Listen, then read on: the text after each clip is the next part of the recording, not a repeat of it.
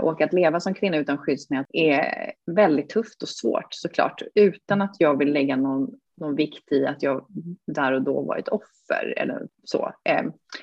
Jag ville inte leva, men jag var för rädd för att dö.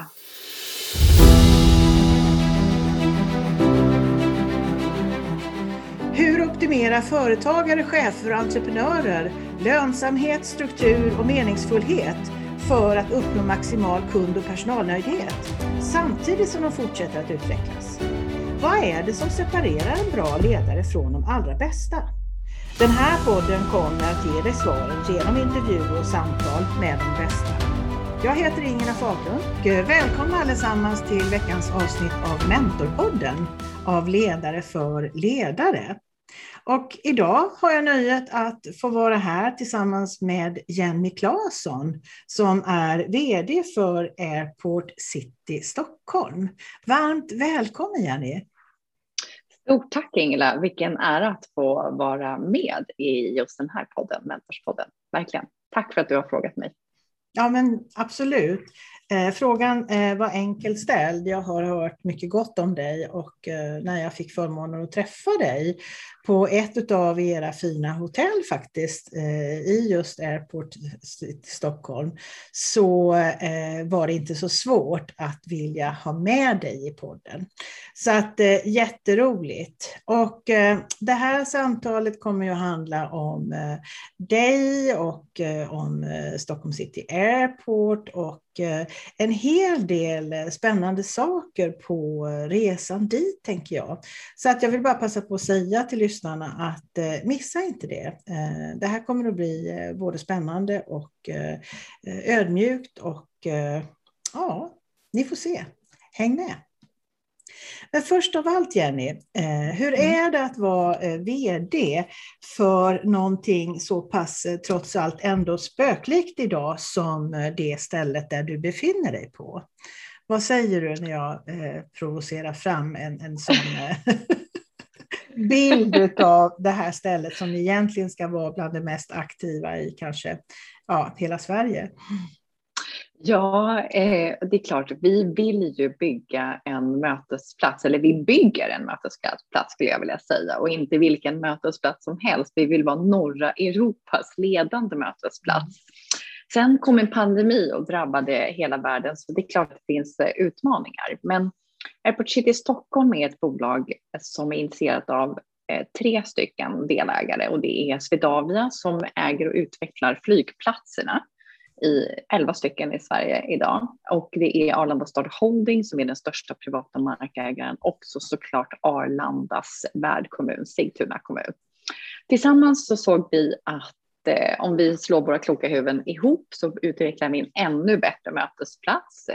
Med det vi vill uppnå, det vill säga en mötesplats där människan är i centrum. Vi bygger en stad kring flygplatsen och det är det vi gör. Så istället för att jobba i stuprör så jobbar vi nu i paraply eller vad man nu väljer att kalla det. Och det är klart att det har varit tufft. Våran plats är ju en av de hårdast drabbaste i hela Sverige skulle jag säga under pandemin. Men det har inte stoppat oss. Utvecklingen går fortfarande framåt. Vi bygger fortfarande, vi utvecklar fortfarande och vi tror verkligen på det personliga mötet. Om inte annat så har pandemin visat att vi börjar bli lite skärmtrötta just nu. Eller hur? Mm.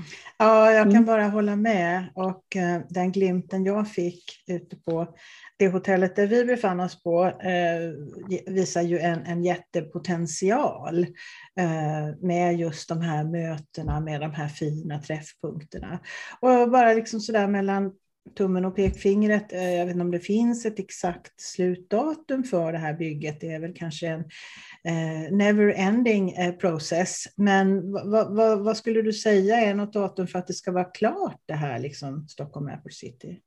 Nej, men vi har inget slutdatum. Precis som alla städer är föränderliga så kommer den här platsen också vara föränderlig. Men vi ser ju på sikt att vi idag i normalläge så är vi runt 25 till 27 000 människor i området. Och om vi räknar kanske om framåt i tiden 10-15 20 år, vem vet hur konjunkturen ser ut, så kommer det vara 50 000 människor i det här området som arbetar varje dag. Och då ska vi lägga till resenärerna också på Arlanda. Innan pandemin så hade Arlanda ensamt då närmare 27 miljoner resenärer. Så det är klart att det här kommer vara en pulserande plats som med människan ständigt kommer att förändras. Så att det ska bli, det är superspännande och det kommer växa fram nu, både nu men också framåt. Nya mötesplatser inom mötesplatsen och innovation, utbildning. Upplevelser, alltså flygplatsstaden kommer ju bli en destination i sig, precis som det är i andra länder. Så kommer det också ske här i Sverige. Jättehäftigt, verkligen. Det låter ju som en väldigt spännande plats att vara på och en väldigt spännande plats att vara ledare för.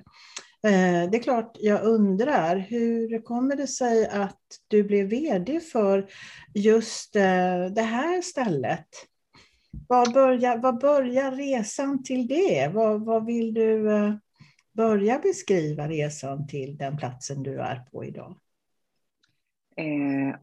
Det är ju en lång resa skulle jag vilja säga. För min egen del så började min resa när jag var runt 20 år.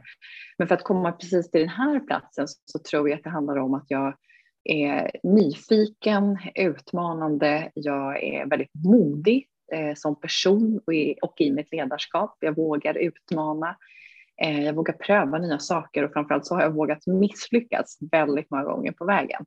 Det finns stunder då jag har varit en väldigt dålig ledare skulle jag vilja säga. Men jag har lärt mig och rest mig och gått vidare med hjälp av fantastiska kollegor och medarbetare som också har vågat ge feedback och varit transparenta och sanna och autentiska. Så att, ja, det är inte, jag är inte själv i min resa. Så är det. Men det här med att vara autentisk, det är ju någonting som jag upplever, det är någonting som återkommer hos dig, det är någonting som är karaktäristiskt för dig när man pratar med dig och när man möter dig. Vad kommer det ifrån? Ja, det är alltid en kompass som jag har burit med mig någonstans. Jag vet att i mötet med människor så vet jag att alla har en historia. Vi alla bär på någonting. På gott och ont såklart. Vi vet aldrig vad människan vi möter har varit med om, vad de har i sin ryggsäck, hur de mår för dagen. Så jag tror att vara sann och transparent och bara vara jag inger också någon form av trygghet i mötet med andra. Och för min del var det nog att jag träffade personer som vågade tro på mig i en stund där jag hade det väldigt, väldigt tufft. Och det gav mig nog modet att liksom fortsätta på min personliga resa. Det många inte vet om mig är att jag har levt en tid utanför vad vi skulle i normen kalla för samhället. Och det är klart att det har varit tufft, utmanande och otroligt jobbigt. Men jag är också otroligt tacksam för att jag har träffat rätt personer. Att jag hade modet att be om hjälp och framförallt ta emot hjälpen. Det är inte heller så enkelt. Nej, verkligen. Vad du beskriver här och vad du delar med dig utav, det är ju otroligt just autentiska saker. Det är din historia, det är det du har varit med om. Och du berättar också att du har liksom i mötet med andra blivit positivt bemött kring detta. Kan du berätta mer kring det? Jag tänker att det är inte alldeles självklart att om man själv upplever och som du nu dela med dig av att du har varit utanför det som vi kallar för normen för samhället. Berätta mer. Jag blir nyfiken. Vad var det för människor du mötte och hur har du tagit dig ifrån den platsen där du var som inte var så bra? Jag levde under en tid med i svårt missbruk och hemlöshet. Och det som hände var egentligen att en dag, eller som många andra dagar Alltså jag var en kvinna utan skyddsnät. Och att leva som kvinna utan skyddsnät både då och idag är väldigt tufft och svårt såklart. Utan att jag vill lägga någon vikt i att jag där och då var ett offer eller så. Jag ville inte leva, men jag var för rädd för att dö. Egentligen var det där det började. Och det jag gjorde var att jag kontaktade då, det enda jag visste var socialtjänsten i den kommunen jag bodde i. En Stockholms kommun, och gick dit och bad om hjälp. I första anblicken så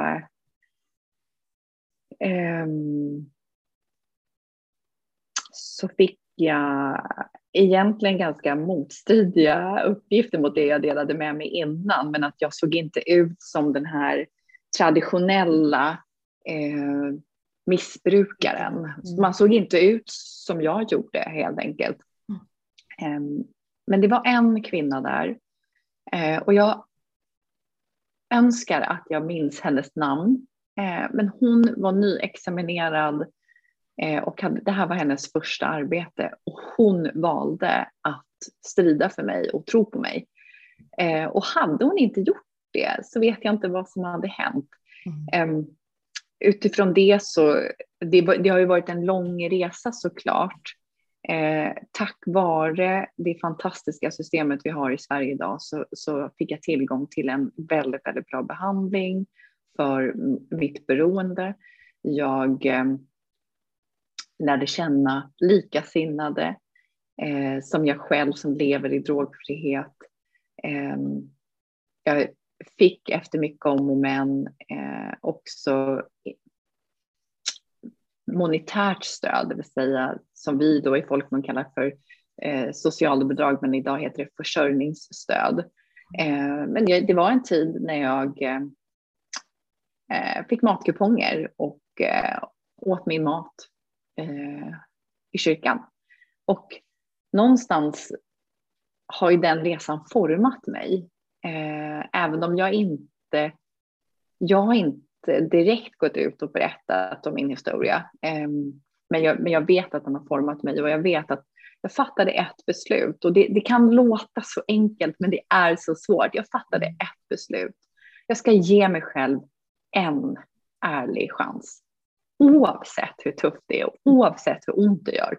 För det är inte lätt att leva livet på livets villkor för någon människa. Och på den resan är det. Så att...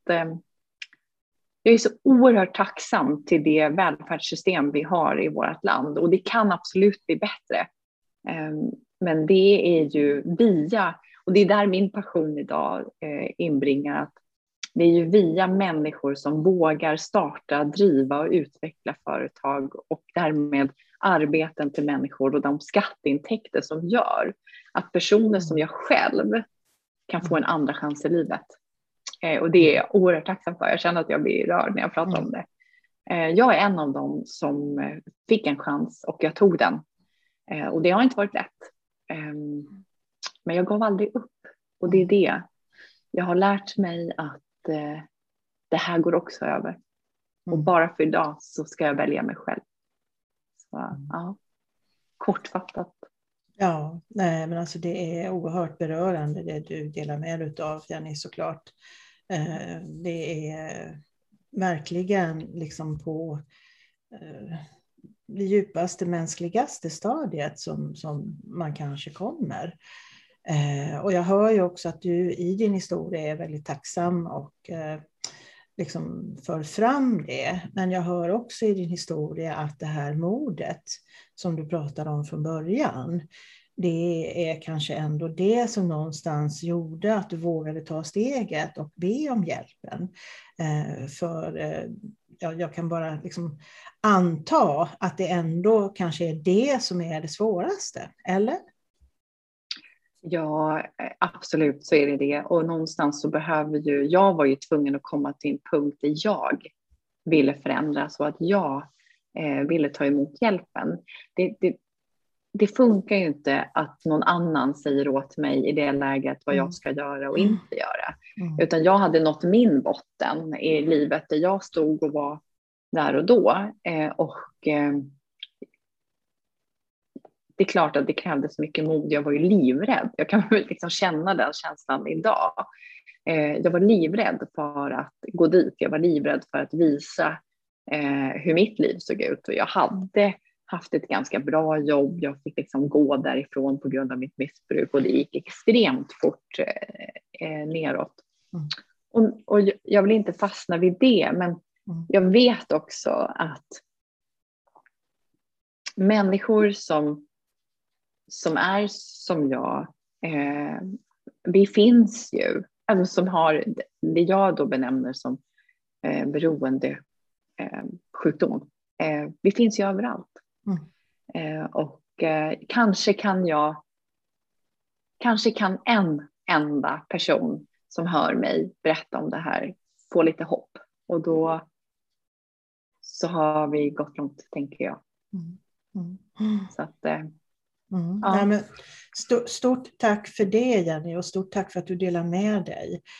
Och jag tänker att där du berättar om nu, det är ju det som man brukar prata om i folkmun som självledarskap. Alltså du börjar den här resan, den här berättelsen hos oss i Mentorpodden, vilket jag är väldigt, väldigt glad för, tacksam för. Jag är säker på att det finns många människor som får styrka och kraft utav just din berättelse. Jag har ingen som helst tvekan till det, utan tvärtom.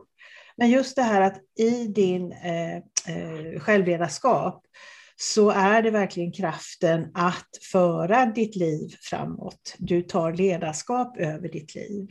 Och idag sitter du dessutom i en situation där du har ett stort ledarskap över andra och över ett stort projekt som är betydelsefullt för andra.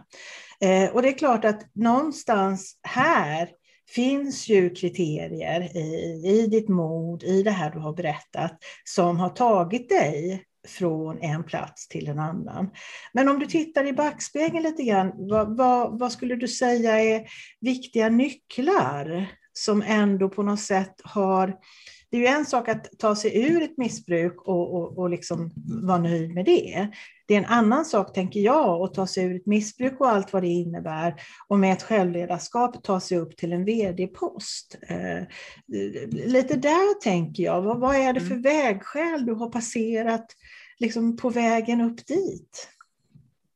Oj, jag tror många, men det som har följt mig genom hela min tid från det jag var 20 och till idag, så är det andra människor. Att jag alltid har haft personer som står mig nära, som har vågat vara deras mod egentligen, som har vågat vara transparenta, vågat ge mig feedback och alltid backat mig eller burit mig när jag har behövt det genom livet. Så det är väl en del.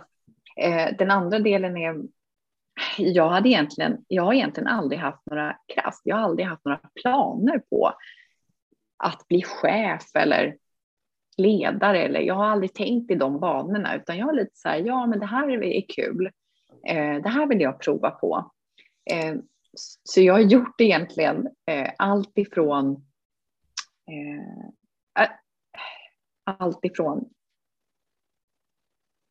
Det jag har gjort är att jag har jobbat hårt och lärt mig snabbt och ställt frågor. Det är min resa. Jag har vågat ställa de här obekväma frågorna. Jag har suttit hemma och läst på i massor. Men det jag också har gjort är att jag har frågat mig själv, vad är mitt varför och vad vill jag här och nu? För det är också en del att mitt varför är ju ganska konstant. Det har förändrats lite grann utifrån att jag själv utvecklas som person. Jag tror inte att mitt varför kommer vara mitt varför om 20 år. Och det har ju förändrats i takt med att jag har blivit förälder, att jag har fått nya tjänster, att jag har flyttat, att jag har rest, jag har tagit del av andra kulturer, jag har lärt mig nya saker. Och också kunnat omvärdera och se saker på nya sätt. Så jag kommer med en bakgrund där vi vuxna i folkmun kallar orten. Alltså utvecklat liksom, någon form av självledarskap. För är det någonting man behöver med min bakgrund så är det just driftighet. Att ha ett mål. Sen har inte det alltid varit bra mål då. Och att jobba sig framåt liksom. Jag känner att vi kanske luddar till det lite. Men resan har ju liksom inte varit spikrak heller. Nej. Jag har aldrig haft någon... Jag har inte haft någon prestige här, utan jag har provat massa saker. Som ung jobbar jag på Petria under många, många år. Jag har jobbat på McDonalds. Jag jobbade som mitt första chefsroll, eller ansvarig ledare, var som marknadschef för ett bolag som heter Arthronomy. Där jag började som assistent. Och jag vet att hårt arbete för mig har, jag vet inte om man ska säga att det lönar sig, men jag har lärt mig så mycket på vägen, och jag vet att det går, och funkar det inte så kan man prova en ny väg. Alltså, det låter jätteklyschigt, men så är det ju. Nej, jag tycker inte att det låter klyschigt, Jenny. Det är absolut inte på det sättet du beskriver det. Det känns som det är väldigt autentiskt, och liksom den här resan, den går framåt utav olika orsaker. Alltså det här självledarskapet tar sig framåt utifrån vissa egenskaper, vissa saker som du gör. Och vad jag sitter och funderar på medan du pratar, det är ju att din resa är ju på gott och på ont. Liksom en resa där du verkligen jobbar hårt, du tar för dig, du sätter dina egna mål, till en början kanske inte de bästa målen, men sen dina bättre mål, och du tar dig framåt. Men du har inte, vad ska man säga, den här traditionella kravbilden eller prestationsbilden utav att nu har jag en examen i XYZ, och då är liksom vägen framåt, det är den här vägen, det finns liksom inte så många andra, utan varsågod och liksom ta den, annars så är du kanske inte sedd som lyckad eller känner dig som lyckad. Så att jag kan se lite olika ingredienser i det du säger. Vissa saker tuffa, svåra, liksom, vad hittar man visioner och vad hittar man målbilder i en miljö som inte är den här traditionella sättet att arbeta på. Å andra sidan, ja, men det kanske är skönt att liksom få köra det här, nu jobbar jag hårt, jag sätter mina mål, men jag har inte den här färdig utmejslade vägen framför mig, för det finns inte riktigt den förväntan kanske, vare sig för mig eller andra. Kan du känna igen dig, alltså, utifrån vad jag försöker och hitta som någon form av motivation på vägen, eller försöka jämföra de här två vägarna? Kan du känna igen dig i det jag säger? Ja, men delvis, absolut. Sen, i och med att jag inte har den bakgrunden, den akademiska, gått bra i skolan, alltså jag menar mitt gymnasium gick ju knappt. Alltså, men jag vet att det går att söka till universitetet i alla fall, för det har jag gjort. Så, men ibland så kan jag ju själv mamma idag, och hur jag själv liksom försöker coacha mina barn. Men någonstans i det här så den stora utmaningen för mig som ledare, jag tror att de flesta ledare har den här, eller personer generellt, att snart kommer någon syna den här bluffen. För ja, det har ju också varit en av mina stora liksom rädslor någonstans, att inte bli accepterad eller respekterad för att jag just inte har den där specifika akademiska examen, eller att jag inte har gått på den där specifika skolan. Min skola är någonting helt annat. Så det är klart att det jag brottas med idag, om jag ska vara helt transparent, så är den här känslan av att snart kommer någon syna den här bluffen. Snart kommer någon komma på att jag inte är så duktig som jag tror att jag är. Lite så. Och det här är någonting jag har pratat om tidigare. Jag vet att det är flera ledare som också bär på det här, oavsett vad vi har för bakgrund eller så. Men det är klart att för mig att sätta mål, det är ganska enkelt. Och det händer många gånger att jag inte når de här målen. Men det blir en annan väg och jag hittar någonting annat istället. Så att, ja.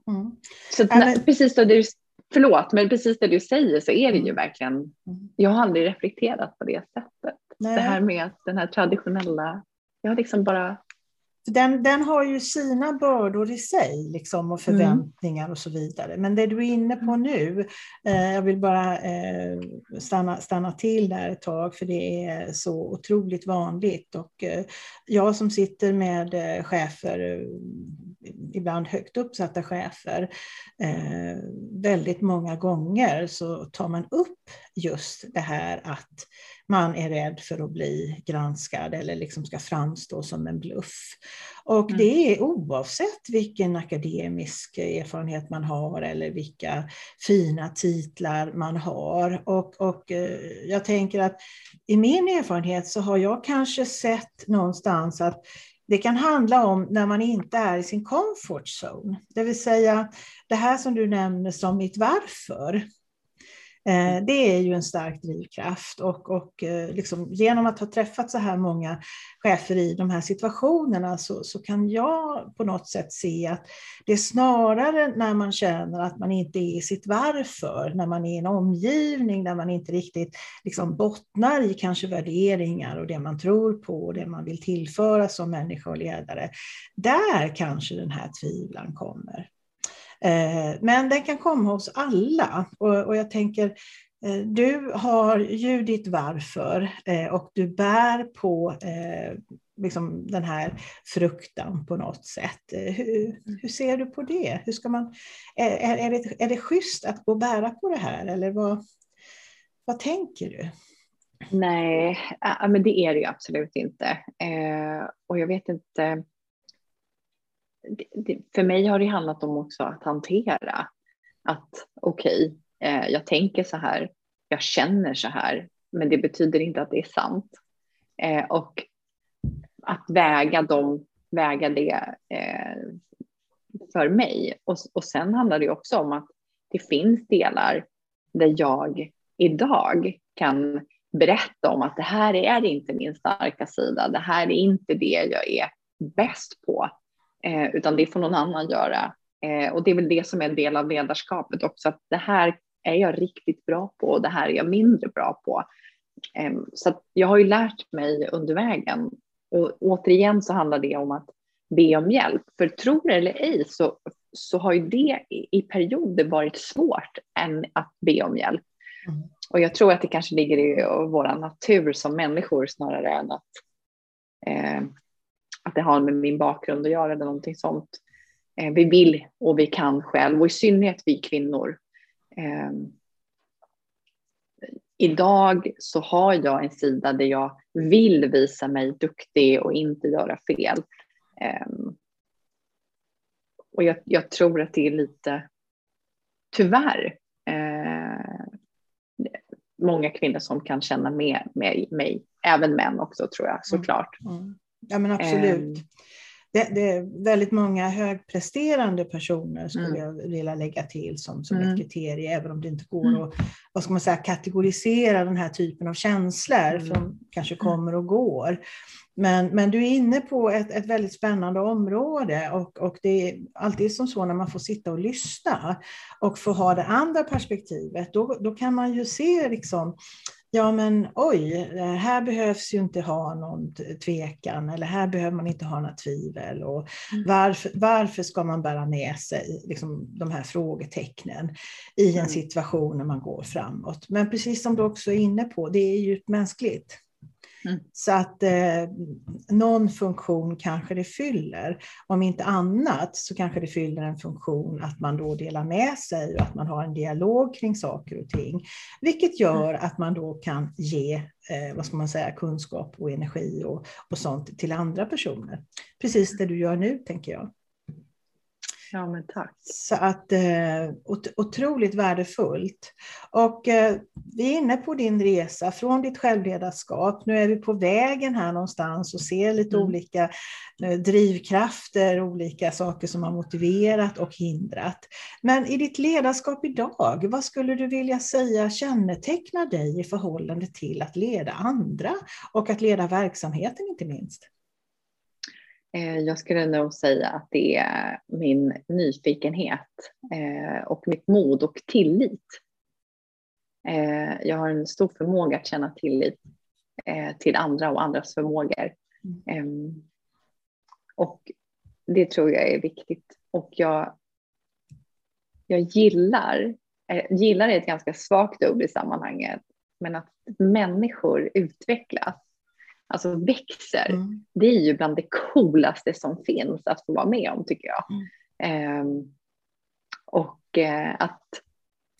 Att få se en person börja i ett skede och sen utvecklas, våga ta steget, våga utmana sig själv, sätta egna mål och bara fly away. Alltså det är ashäftigt, tycker jag. Det är så coolt och det sporrar mig.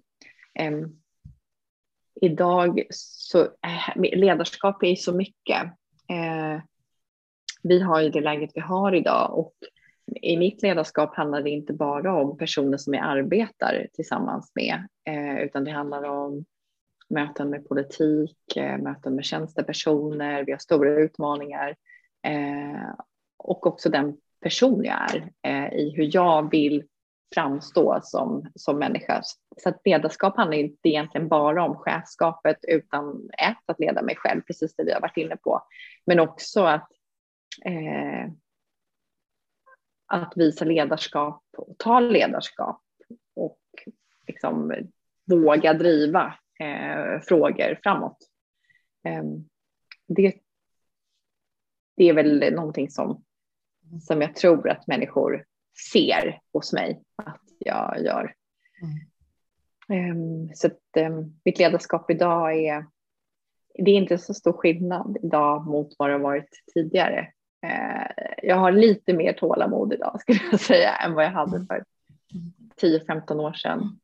Och sen, precis som jag sa inledningsvis, det finns en period i mitt liv där jag var chef och ledare, där jag egentligen borde ha tagit ett steg tillbaka. Och jag tror också att det är att våga misslyckas, eller jag vet inte om det handlar om att misslyckas, utan det handlar om olika utvecklingsfaser i livet. Där jag var där och då hade jag behövt en stark och trygg ledare. Och det är precis det jag menar med att vara autentisk och att vara sann i sig själv. Och att vi alla människor vandrar genom livet med olika liksom, både glädjeämnen men också sorger och stora utmaningar.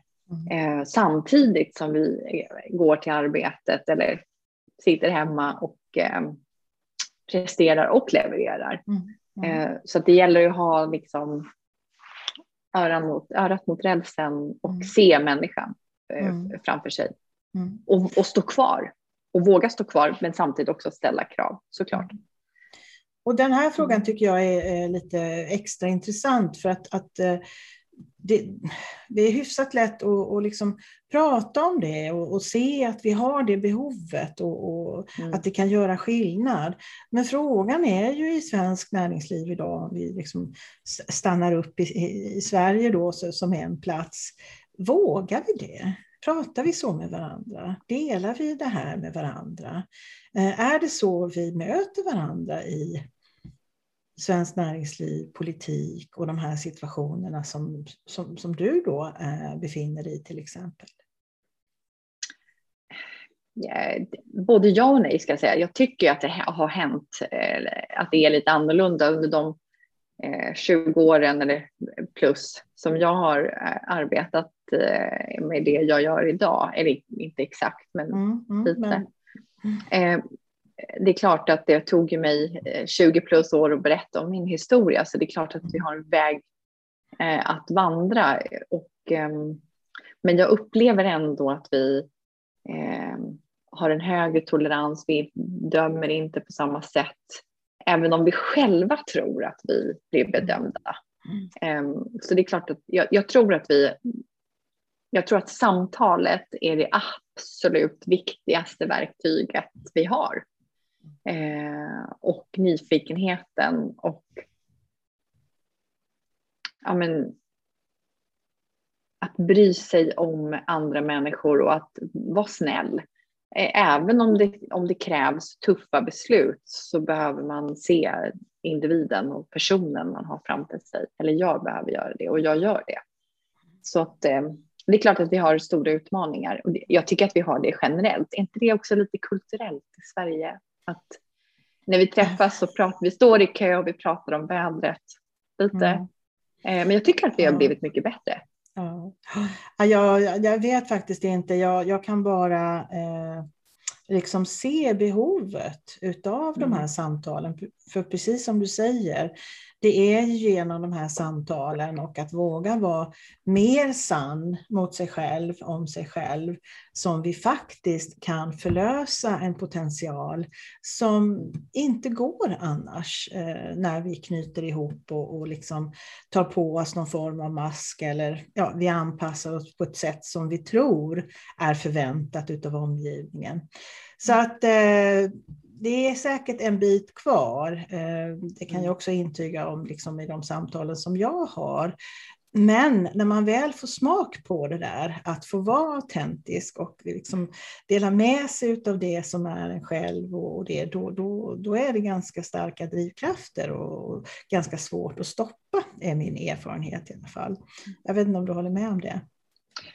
Jag håller verkligen med om det, och för egen del också är det ju att jag har en väldigt bra ledare då, som jag ser min ordförande i som ledare, och att jag kan känna mig trygg i den rollen och där jag är idag.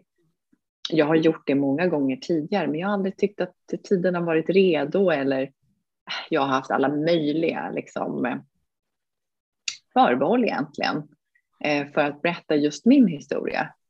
Och precis det du beskriver, det är klart att vi har lång väg att gå. Det jag kan göra är att vara autentisk. Jag kan vara den personen som berättar. Och jag vet att det är många andra som har gjort det innan mig, både män och kvinnor. Jag vet att det går att leva ett liv och vara lycklig, trygg. Om man vill sätta något epitet på det, är framgångsrik, med den bakgrunden som jag har i vårt land. Det går. Men jag måste göra det valet. Och det är återigen så det jag beskrev innan, att det har inte varit så himla lätt alla gånger, och det är det inte för någon människa. Och jag behöver påminna mig själv om att jag fattar mina beslut utifrån vad jag är där och då i livet. Och ibland blir det inte riktigt som jag har tänkt mig, men det är okej. Och det är också en del i att, för mig att ta med mig att för 10 år sedan var jag ganska lik där jag är idag, men jag hade inte lika mycket tålamod till exempel. Absolut inte med mig själv. Jag tyckte att saker jag lärde mig för långsamt, gick för långsamt, jag ville snabbt fram. Idag har jag lite mer tålamod och låter processer ta sin tid. Och det har jag också, jag vet inte om det kommer med åldern också kanske, jag vet inte. Lite visare med åldern. Så, jag tror att ju äldre vi blir också, och ju längre vi har olika typer av ledarroller, vad det än må vara, på vilken plats det än må vara, så blir vi också tryggare på något sätt. Jag vet inte, jag blir det i alla fall. Har blivit det. Och jag tänker utifrån din resa, och nu låter det kanske som att vi pratar ledarskap som något fenomen som är lite grann för sig, men så är det ju inte. Men det här är ju trots allt Mentorpodden, och det är liksom kärnan i det som podden vill dela med sig utav. Så är det just precis det här att den personen man är, den hänger ihop med ledarskapet. Men ibland behöver vi prata utifrån ledarskapet för att nå ut till en målgrupp som kanske då ibland behöver bli påminda om just detta. Så att utifrån det perspektivet, vad skulle du ha för... låt oss schablonmässigt säga för 3 nycklar att liksom dela med utav och ge ifrån det här nu till de som lyssnar utifrån liksom det här som har varit viktigt för dig.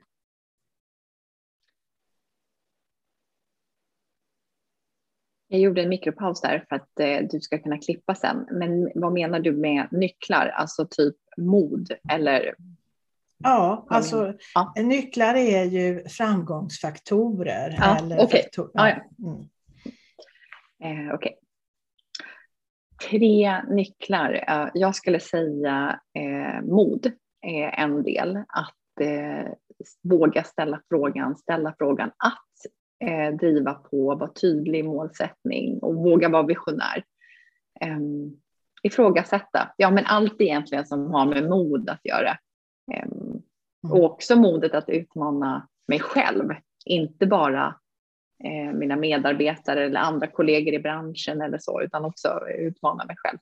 Så mod. Det andra är tid. Och anledningen till att jag säger det är för att jag vet att om jag ger mig själv tid, till exempel så har jag lärt mig att man kan sova på saker. Och det har varit också väldigt, väldigt användbart för mig. För att jag är av naturen snabb och det ska gå fort och jag kan ta snabba beslut. Men ibland så behöver jag sova på saken och det är också någonting. Och bara 3. Om jag slår ihop... ett ord som är nyfiken och autentisk. Nej, men att vara nyfiken, att vilja lära mer och att vara transparent med den jag är i form av att också som ledare eller till medarbetare säga att ja, men det här kan inte jag, det här är du bättre på och ha tillit till att det blir som det ska. Ja. Mm. Det blev 4. Ja, det gör ingenting, 3 eller 4. Men givet då den här erfarenheten så tänkte jag passa på avslutningsvis att ställa en fråga som jag ställer till de allra flesta här i podden. Jag tror jag har gjort det till samtliga. Och den handlar då om att givet den här erfarenheten som du har fått med allt vad det innebär. Om du fick behålla den, men du får inte behålla någonting annat så att säga från ditt liv. Inte din familj eller dina titlar eller pengar eller vad det nu kan vara för någonting. Hur skulle du göra om din resa då? Vilken stor fråga. Jag vet inte om jag skulle göra om den. Nej. Och jag vet att det är klyschigt att svara så. Jag tror inte att jag skulle göra om den. För att då skulle jag inte vara den jag är idag. Jag skulle inte ha mina barn. Rent arbetsmässigt så skulle jag ha vågat söka till universitetet tidigare. För det är jätteroligt att studera. Men i övrigt så nej. Jag tycker det är ganska bra som det är faktiskt. Alldeles fullgott svar. Jag tackar för det. Och innan vi skiljs åt här. Var får man liksom höra och se mer utav dig? I den mån man blir nyfiken på vad är det här för plats och vad händer där och vad är det här för spännande kvinna som pratade. Vad tar man kontakt med dig? Man kan ta kontakt med mig på LinkedIn, Jenny Claesson. Man kan också ta kontakt med mig på airportcitystockholm.com. Jag finns på telefon, mejl, alla sociala kanaler. Det är inte så svårt att hitta mig. Och jag hoppas att det finns någon som vill också kontakta mig. Så jag är här. Jag finns här. Stort tack för det, Jenny, och stort tack för det här samtalet och den här intervjun. Och stort lycka till här nu när vi ser ljuset i tunneln och får öppna upp. Tack snälla. Och jag vill bara tillägga en sak, att utan människor som har gått före runt mig och bakom mig så hade jag aldrig varit där jag är idag. Så mentorer, personer, vad vi nu än väljer att kalla dem, är guld värt, och det är det som gör att jag står där jag är idag. Tack snälla för att jag fick komma. Det här är Ingela Fagerlund och du har precis lyssnat på ett avsnitt av Mentorpodden. Om vår tid här tillsammans känns värdefull och du vill att vi fortsätter växa tillsammans, bli en del av Mentorpoddens utveckling och dela den med andra.